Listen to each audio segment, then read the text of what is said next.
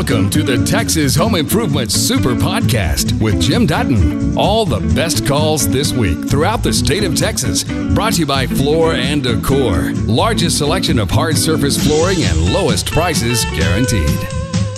James, welcome to Texas Home Improvement.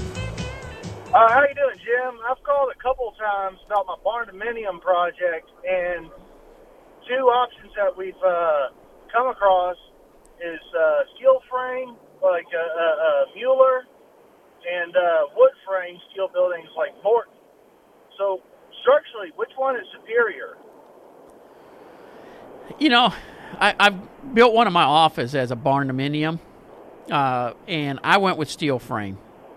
And the main reason, when you start looking at wind loads and stuff, they're designed to hand, handle better wind loads. Okay. That that, that, that, that sums it up right there. Yeah, That sums it up. And where you're building, you you need it stout. Okay.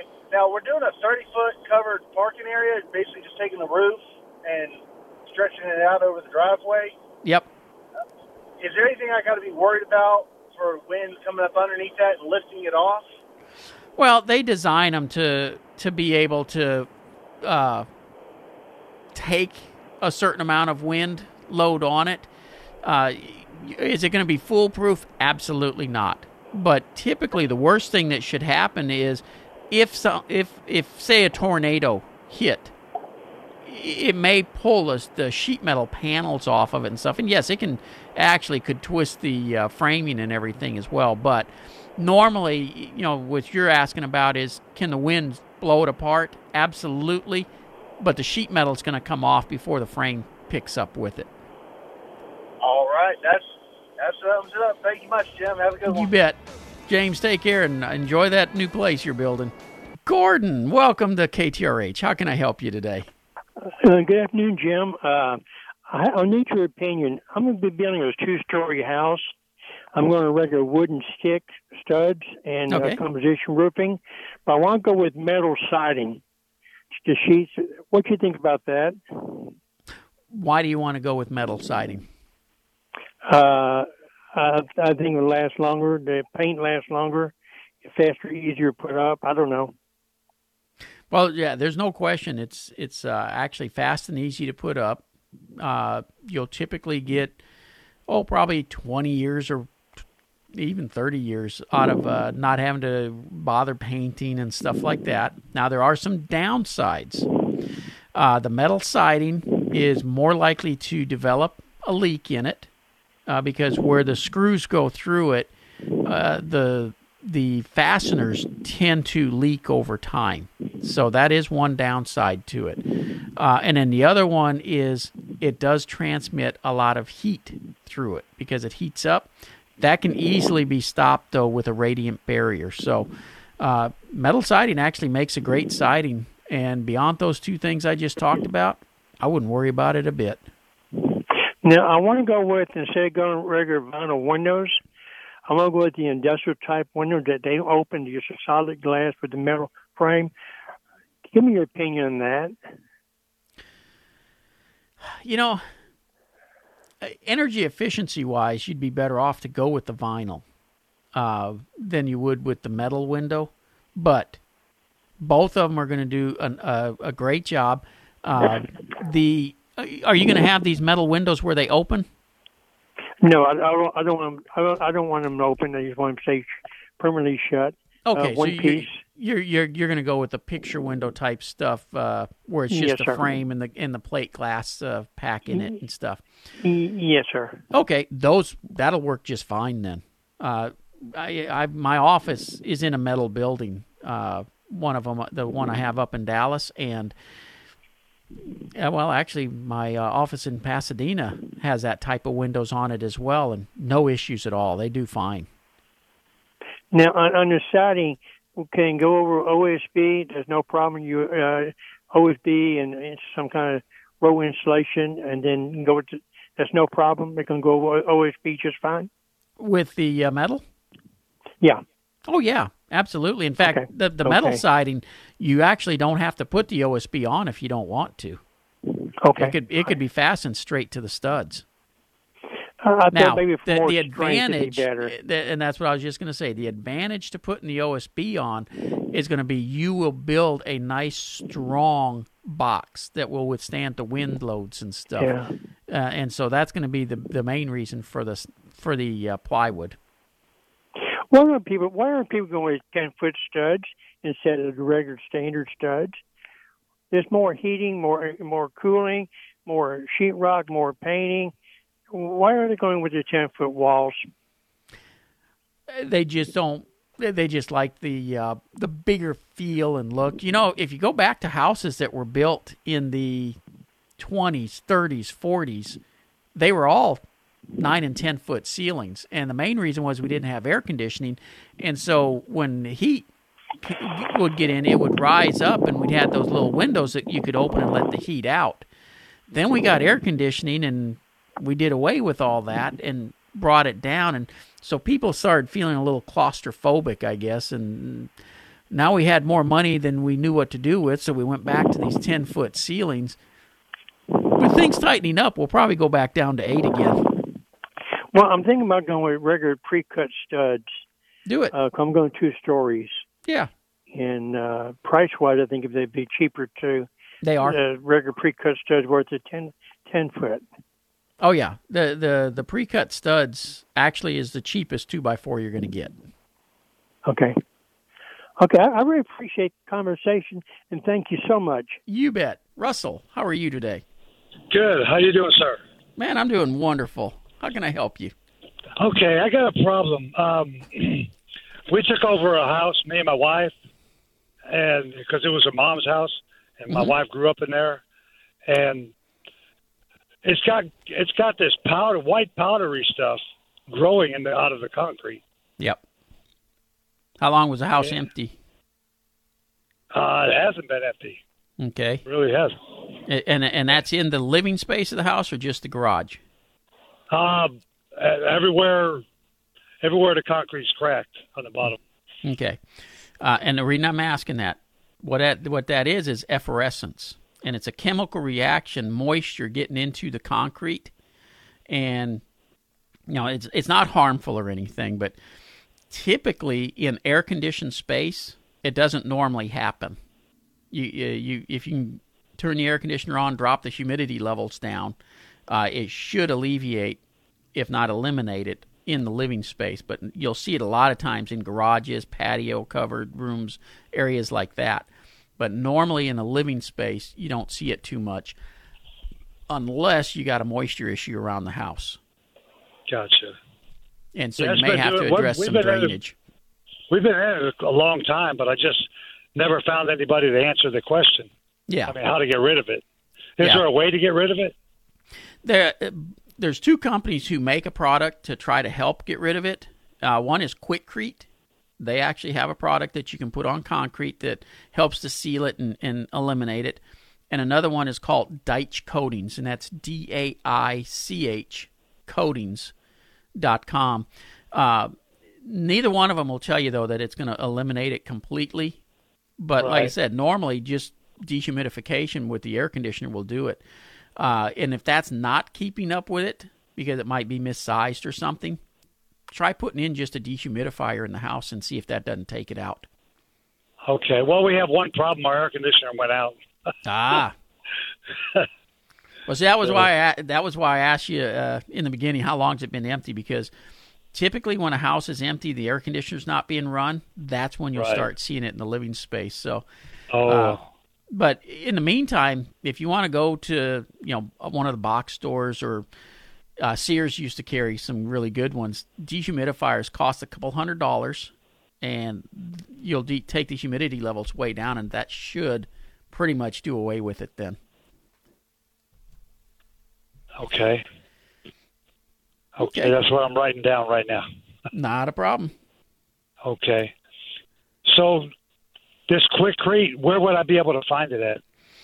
most of the time you're going to have to order it because it's not something that they sell a lot of. But any place that sells Quikrete, I know uh, Home Depot sells Quikrete. I think Lowe's does as well.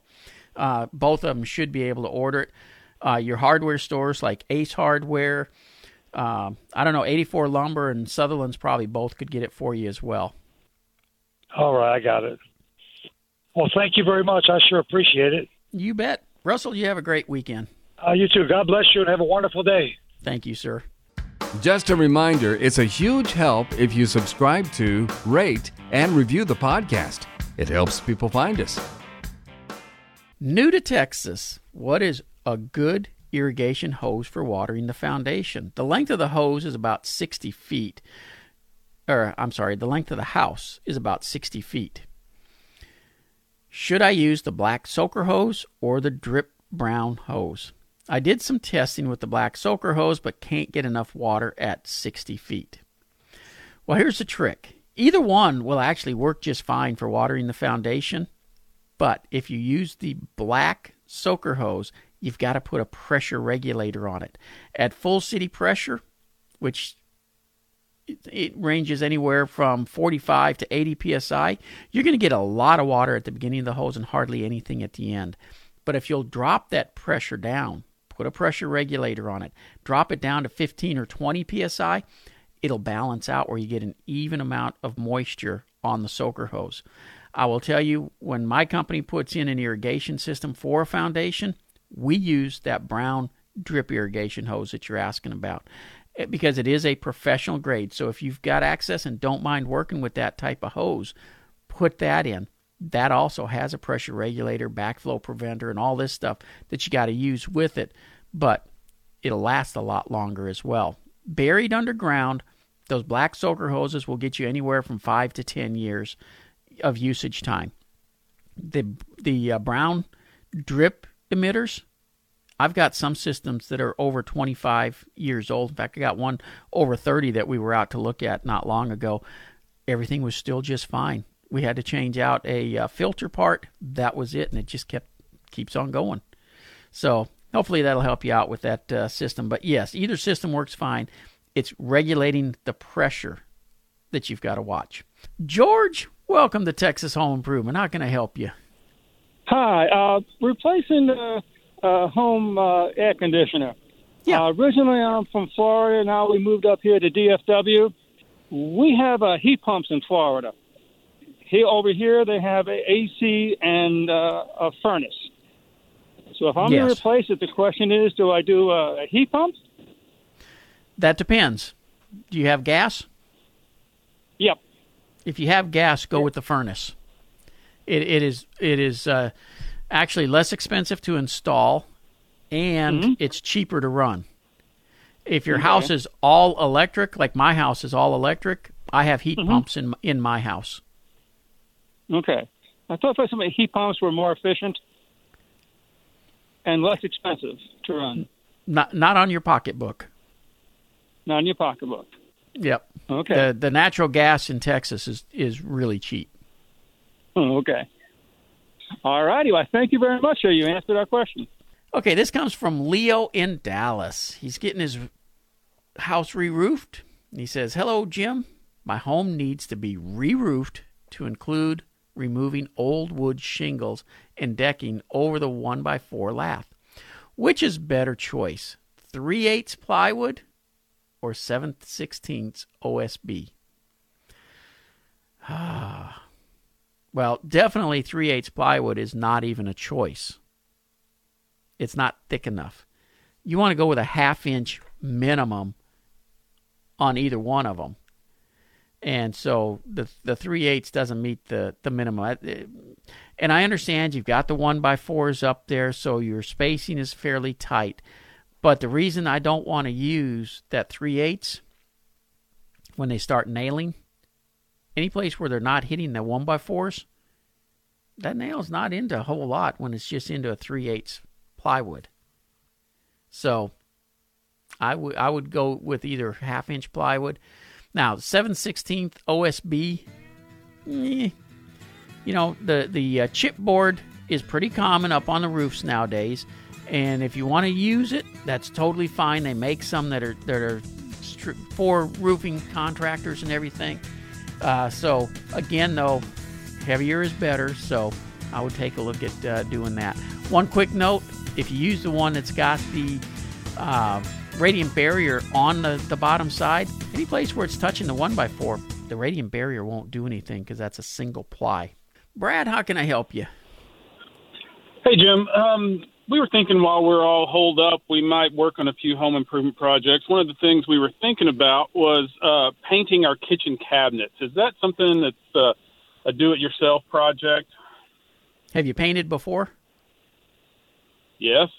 Then yes, it, it, it should be. And the reason I ask that, uh, if you haven't ever used a brush before or sprayed or rollered, then I'd say no, that's probably not the place to learn. But if you've done some painting, uh, you know the big trick is going to be: are are these a wood finish right now? Yes. So you've got to degloss it, and they do make deglossers that you can put on it and then wipe it off, and you're ready to paint. Make sure you use a good primer sealer on it, and then Okay. then you can put your finish coat. I still like using oil base on wood like that because it it uh, takes a beating better than the uh, accolade type paints they have out now. But uh, Okay. you know whether you're going to spray it on or roll it on or brush it, choose one way of doing it and do all the cabinets that way. Uh, because if you start Well, mixing I, the I really want to stay away. I'm sorry, I didn't mean well, to over, well, you, you don't want to mix the different methods because brush strokes will show uh, compared to a roller, which will leave a little bit of a texture like. Uh, spraying gives you the smoothest finish, so it's really going to depend on how you want to do them. Yeah, we were probably not going to spray. It would either be a roller or a brush. Is there is there one type of a roller or a brush that gives us you know as few streaks or texture as possible? uh, go with a go with a brush, uh, and then you, can look at when you go to the brush store or go to the paint store. Look at the brushes that are made for oil based paint, and that will give you the smoothest finish on it. Okay. All And they Any- they any actually they actually are about? labeled they actually are labeled separate from the uh, water based type paints. Okay. All right. Um, that that is helpful. We appreciate it. Now, one one other thing I, I will tell you, uh, you know, since you're, are these pretty flat cabinets, or do they have texture to you know trim pieces and stuff? They have got trim pieces. They're they're uh, uh, I don't know what do you call it when they're um, they're not flat. Yeah. Okay, Put it that way. got, got recesses into it and stuff. Yes. Yeah. Pick a brush that you like. I typically like to paint with like a two uh, on cabinets like that, a two and a half inch brush. Uh, Okay. And and usually I'll use one that's got an angle to it, and it just gives me the ability to hit all the inside notches and stuff, plus a nice finish on the the flat smooth areas. Okay. Yeah. And and you think uh, an oil based paint uh, brushed on. Make sure we prime it first. Yep. Got it. All right. And and just using using the deglosser is is enough. Is sanding's not required. You don't think? Only if you got rough areas that need to be you know smoothed out. Okay. Do you have Now- a good deglosser you like? Uh yeah, peso. P A S S O. Okay. All right. That is helpful. We appreciate it. All right. Sounds good. Have a good good time with that. yeah, we will. Thank you. Bye. Hello, Chris.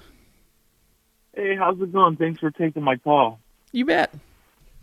I um recently purchased my first home, and um, I'm looking at a two-story brick uh, property. And on one of the sides where the brick goes all the way up, there's kind of a there's a seam, and I'm sure there was some some type of concrete filled mortar that went all the way up there, but it's cracked and it's fallen out. And I know there's all sorts of uh, um, different material that you could use, but it'd be my first home, first time dealing with brick. What should I be putting in there? And then I have one other quick question. Uh, I have vinyl on the second story portion on each side of the house, and I'm not sure if I want to change it out to um, Hardie board or smart board or just keep the vinyl. What do you think about that? Okay, let's start with the crack. So Yeah. it's a nice straight line, right? One that was obviously Yeah. put in when it was built. So that's an expansion joint. And that's so that building materials can expand and contract without popping a crack somewhere else. Is it nice and even all the way up? Yeah, it's Same not width? um, leaning one way or another. Just, Okay. Um, the mortar inside is falling out and cracked out. No problem. So what you it, it should have had an expansive type material in there, and what you want to do is put in a what's called a backer rod, and it's just a, a round rope made out of foam, and you push that in there to seal it up and give you something to put the expansive material against, so that you're not filling this three inch deep crack. That way, you're only having to fill like a half inch of it Uh-huh. and they make a regular expansion joint material for doing the brick cracks that way. Big Stretch is a brand that I like because it's got a lot of elasticity to it. You can put it in there and it'll hold up for years. What was the name of it? Big Stretch. Big stretch. Okay. And you're not going to find it at the box stores, but uh, you can Google it and and uh, find a place to to get it. And apply it with like a caulking gun over the Yep. uh, backing rod. Yeah, Okay. really, it's real easy to do. Now, the whole trick on on doing this though is to make sure when you put it in, you get it nice and smooth. So you'll end up using your fingers or you know something to give it a nice, clean, finished look. Because keep in mind, however you put it in, is the way it's going to stay looking from that day forward. Okay. So Yeah. on the definitely do that. On the siding, you know, I'm not a fan of vinyl siding. However, Yeah. if it's already neither. on and it's still in good shape, I would leave it alone until such time that it starts being a problem. Then I would take it off and put Hardie siding on. Okay. All right. But as long as it's up there and looking good, there's not a reason to take it off.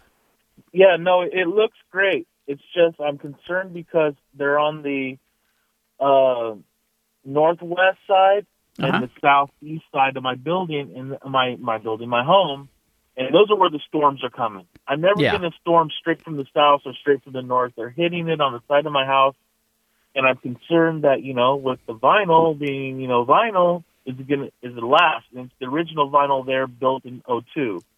So, and it looks fine. The seams are not coming apart. I just wondering if, you know, it'd be worth it just go ahead and swap it out. But Eh, I wouldn't yet. I mean, it's still got probably a lot of good life into it. So until you All start right. seeing it flapping in the wind a little bit or something like that. I, I wouldn't lose Okay. any sleep over it. well, perfect. Well, thanks for taking my call. I'll definitely look into the uh, backer rod and the big stretch material so I can get these cracks filled. Awesome. All Thank right. you. Take care, Chris. Well, you're going to be last call of this hour. Now, I do have another hour to go in Dallas, but Bill, you'll be the last one for this hour. How can I help you? Hey, Jim. I, I'm a uh, home inspector, been in business for a pretty good while, and I've seen a phenomenon where I see it's not like I see it every day, but just proportionately, I see more houses with excessive foundation movements on, on corner lots. Have have you ever Yep. noticed that, or do you have any reason for that? Oh, I can tell you exactly why it happens. Because yes, you're you're 100% correct. Uh, what happens is when they dig the roads, the dirt from the roads, you know, because roads are typically lower than the lots, is piled up on the properties, and the corner lots have dirt from roads on two sides of them, so they have an extra amount of dirt thrown up there. Hence, that foundation moves quicker. And then typically, instead of having just two trees in the front, they end up with three trees around the house. And so it the, the trees draw the moisture quicker, but it's it's typically the dirt though that they throw up on the lot that causes the, the uh, more movement on the corner lots.